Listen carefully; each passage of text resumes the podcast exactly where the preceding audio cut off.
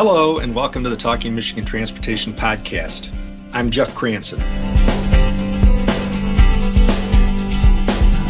On the previous podcast installment, I spoke with retired Free Press editor and reporter Bill McGraw about the history of Black Bottom and plans by Detroit mayors going back to the 1940s to level homes and businesses there, all in the name of urban renewal. So, after that trip to the past, and to continue with the theme of recognizing Black History Month, today we look to the future. I want to welcome Michigan Lieutenant Governor Garland Gilchrist back to the podcast. He's been kind enough to make time in the past to come on and talk about the project to transform the depressed freeway into an urban boulevard, restoring connections between neighborhoods to the east and downtown. Thanks, Jeff. Happy to be back here with you on the podcast. So, we've spoken before about your personal history with the neighborhood and previous generation of your family's recollections of how residents and businesses were displaced. But as a native and current resident of the city, talk about your your history, and I'm curious uh, what you hear from you know people that you know now that this is starting to to come to fruition, and what are their hopes, and are they skeptical or hopeful or a little of both? Well, you know, this is both. This is a huge opportunity. You know, I mean, certainly the the opportunity to to literally remove an obstacle to connection um, that 375 is is a huge opportunity. I think people are excited about they want to make sure that there's a, a good progress for, for people to participate in how this boulevard is imagined. And that's coming from residents who live in the current neighborhoods that were formerly um, Black Bottom. And that was one of those neighborhoods, Elmwood Park is a neighborhood where I spent the first half of my life. And so I certainly feel a personal connection to maintain relationships there and have very uh, very vibrant memories of you know riding my bike around the neighborhood, but frankly, getting to 375 and stopping and turning around and going back toward home, like it was it was a barrier. And so I think people are optimistic, but people also want to be part of designing that future. And I think that you know MDOT is is working with community stakeholders and community leaders to to make sure we can get there. And and one of the things that I've shared with folks is that this is a long process. There, there's a lot of time that will go into making sure that we do this right, to making sure that we're able to, you know, actually literally marshal those resources from the federal government uh, to MDOT so we can make these investments to, to deliver this boulevard. And so people should be patient and participate in the process, um, not think that it's going to happen just in one snap of fingers. And so be, because of that, I am just encouraging people to be observant, and to think about, really take the time and spend time with the idea, spend time with the potential of what this boulevard can mean for uh, becoming a corridor for Black business excellence, becoming a corridor for inclusive uh, designs, accessible streets, um, walkability, and livability that rises to new heights in the city of Detroit. That's a that's an amazing opportunity. Yeah, I think that's something that you've you've talked about previously that uh, you want to create equitable access for economic opportunity. Those are key priorities for you and Governor Whitmer. Um, so, how do you see that taking shape with this? Well, I think one of the unique aspects of this project is that it you, you very rarely get to create more space. this right. is literally creating uh, land for economic development purposes in the midst of a city and arguably the most vibrant part of our city. And so be, because of that, because we have new, you know, new field on which to build, we have an opportunity to do so intentionally. And so our intention is to make sure that both to to honor and be inspired by the history of the businesses that once stood in this land and also to recognize and invest in the potential of the people with ideas and the, the, the potential and current entrepreneurs and the future um, the future residents of this community that they also are, are, are thought about as we design this for inclusion and for economic opportunity and in a way that is frankly responsive um, to the past racial injustice that happened as a result of the decision to, to build this freeway. So we've talked about this before. No, no project can undo the mistakes of the past or atone for the sins, right? No matter what you do there.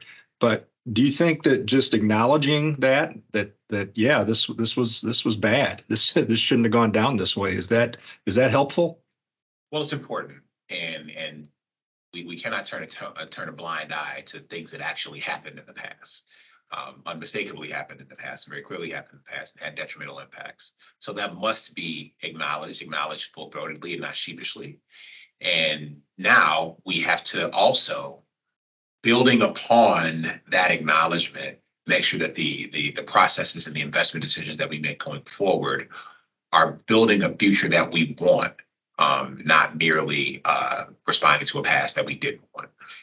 So, what did you hear from you know your your relatives, your older relatives, growing up? I mean, these are people that I'm guessing were a couple generations away from the Great Migration. They came to Detroit for opportunity in the various, you know, the auto industry or other manufacturing industries, and then to be treated like that. I mean, um, that has to leave a stain, right? So how do you?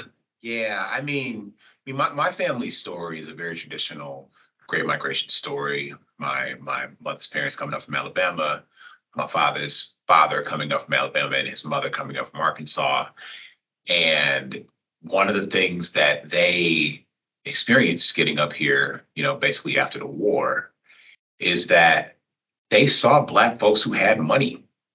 Detroit was a unique place in the country in that regard. There were only a few places where people could experience and really observe um, and, and see just like Black folks who have money, Black folks who had, you know, outwardly for the times, visibly really nice and expensive clothes. I'm like, drove Cadillacs and stuff like successful um, businesses. Yeah, who, who who had a vibrant, diverse economy driven by black entrepreneurs that built wealth in the black community.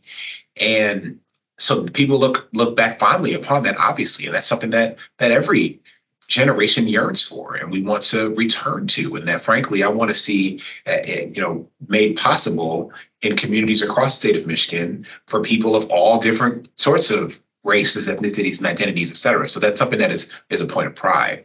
And so to have that taken away um, by a series of, of, of government decisions and, and, leaders is is is not just a stain. I mean it it it, it causes pain. Doesn't just leave a stain. And, and one of the biggest pains that it causes is the sort of the the opportunity cost of all the wealth that could have been built, that could have been passed from generation to generation. That was not. And so this moment that we have before us now is an opportunity to build a foundation for that kind of economic empowerment and opportunity going forward that again, that doesn't rebuild the wealth of the past, but that it does set a trajectory for for for wealth creation forward. So when you think about that and uh, you know what it was like to be there in September when U.S. DOT Secretary Pete Buttigieg came for the formal announcement of the 105 million dollar federal grant to move this project forward, um, and I'm going to play a little bit of what Secretary Buttigieg had to say that day. Sometimes fixing the damn roads means facing the repercussions of how the roads were originally built. Who was included in that process and who was not? Who was empowered and who was displaced? And when a generation's old piece of infrastructure comes to the end of its useful life, it requires us to decide in our time whether we're just going to put things back exactly as they were or whether we're going to build back better. Talk about what it meant to see that kind of personal interest from the Biden administration.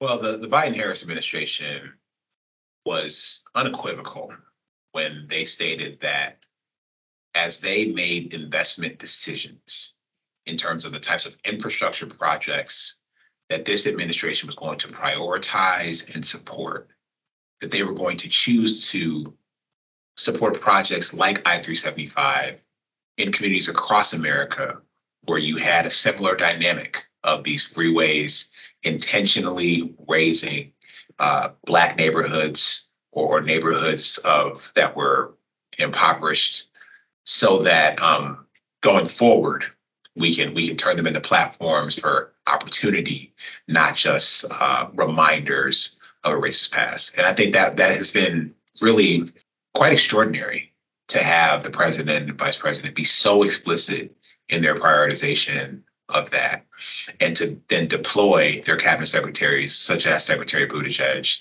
to act on that commitment.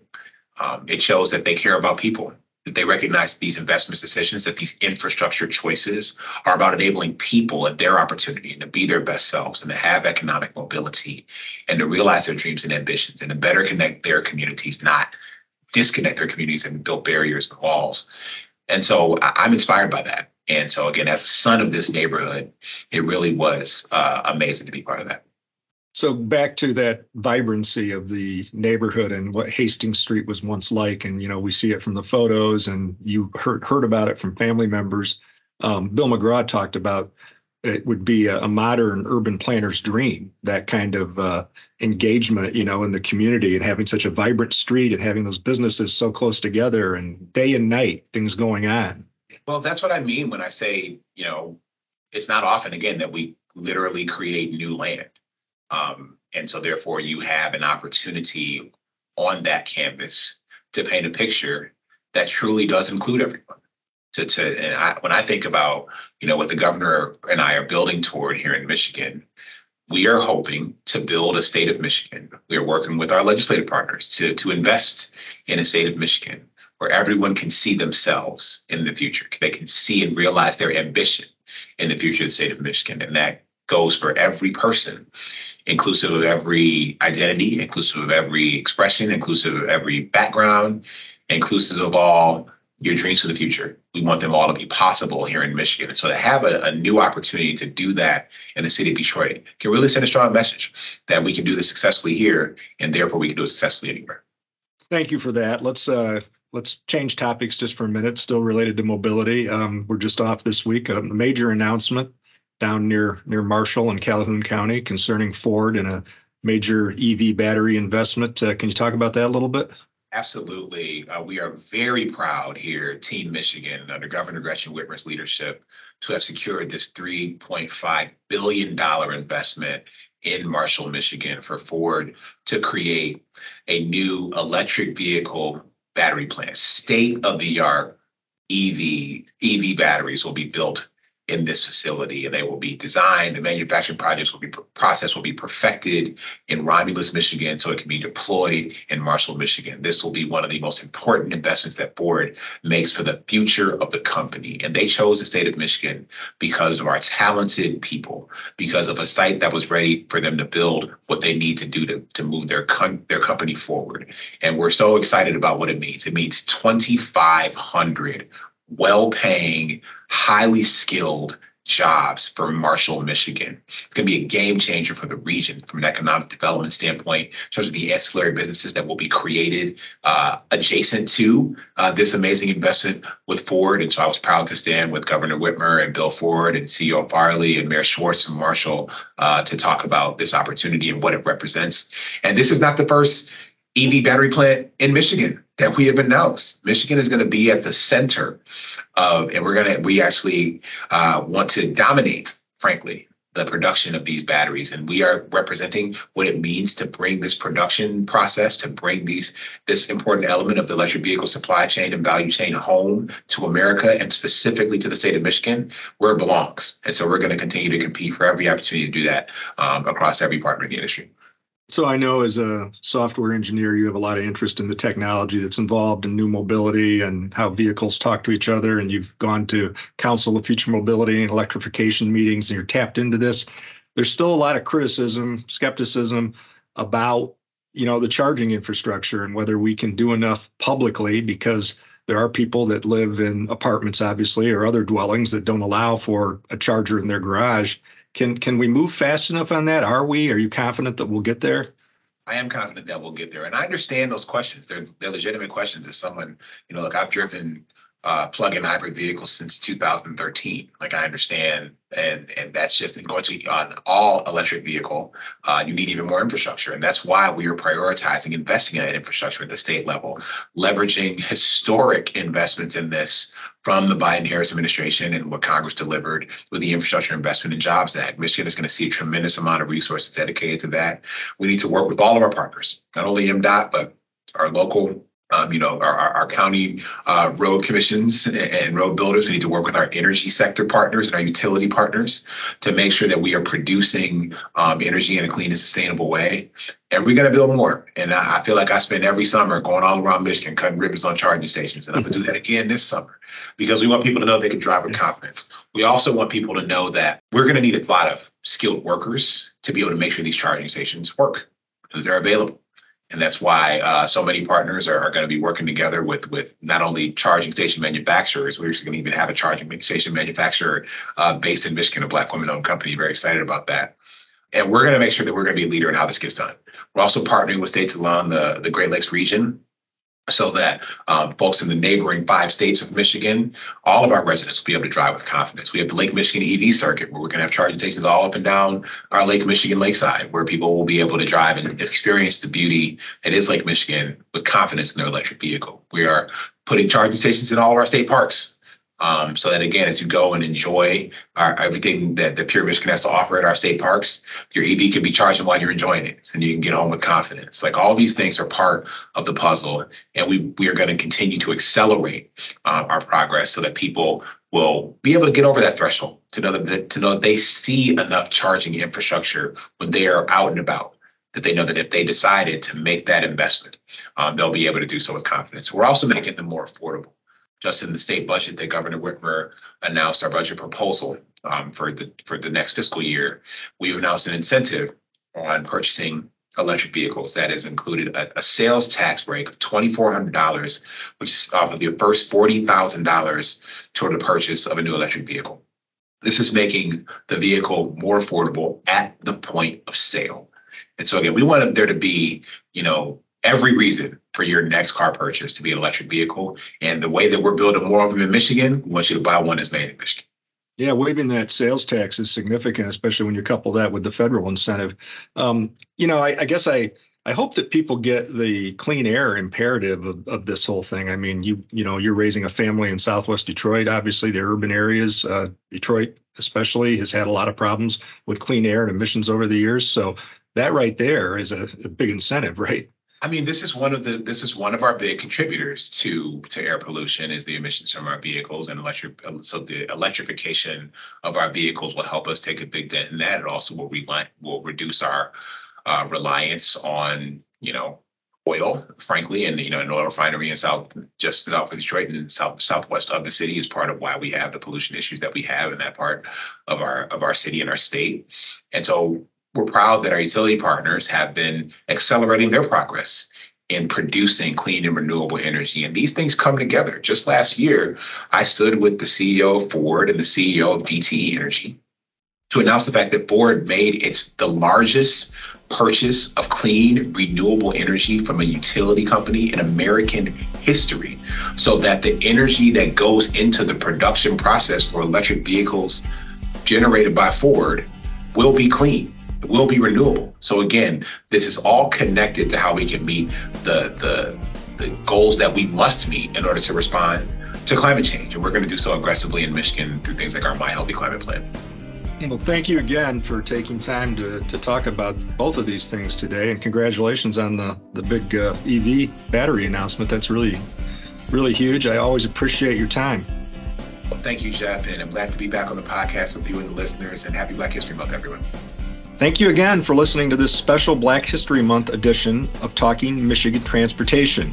I'd also like to acknowledge again the people who make this podcast a reality each week Randy Dubler, who produces and does the sound engineering, Jesse Ball for his help with the show notes, Jackie Salinas for completing the transcription, and Courtney Bates for posting the podcast on various platforms.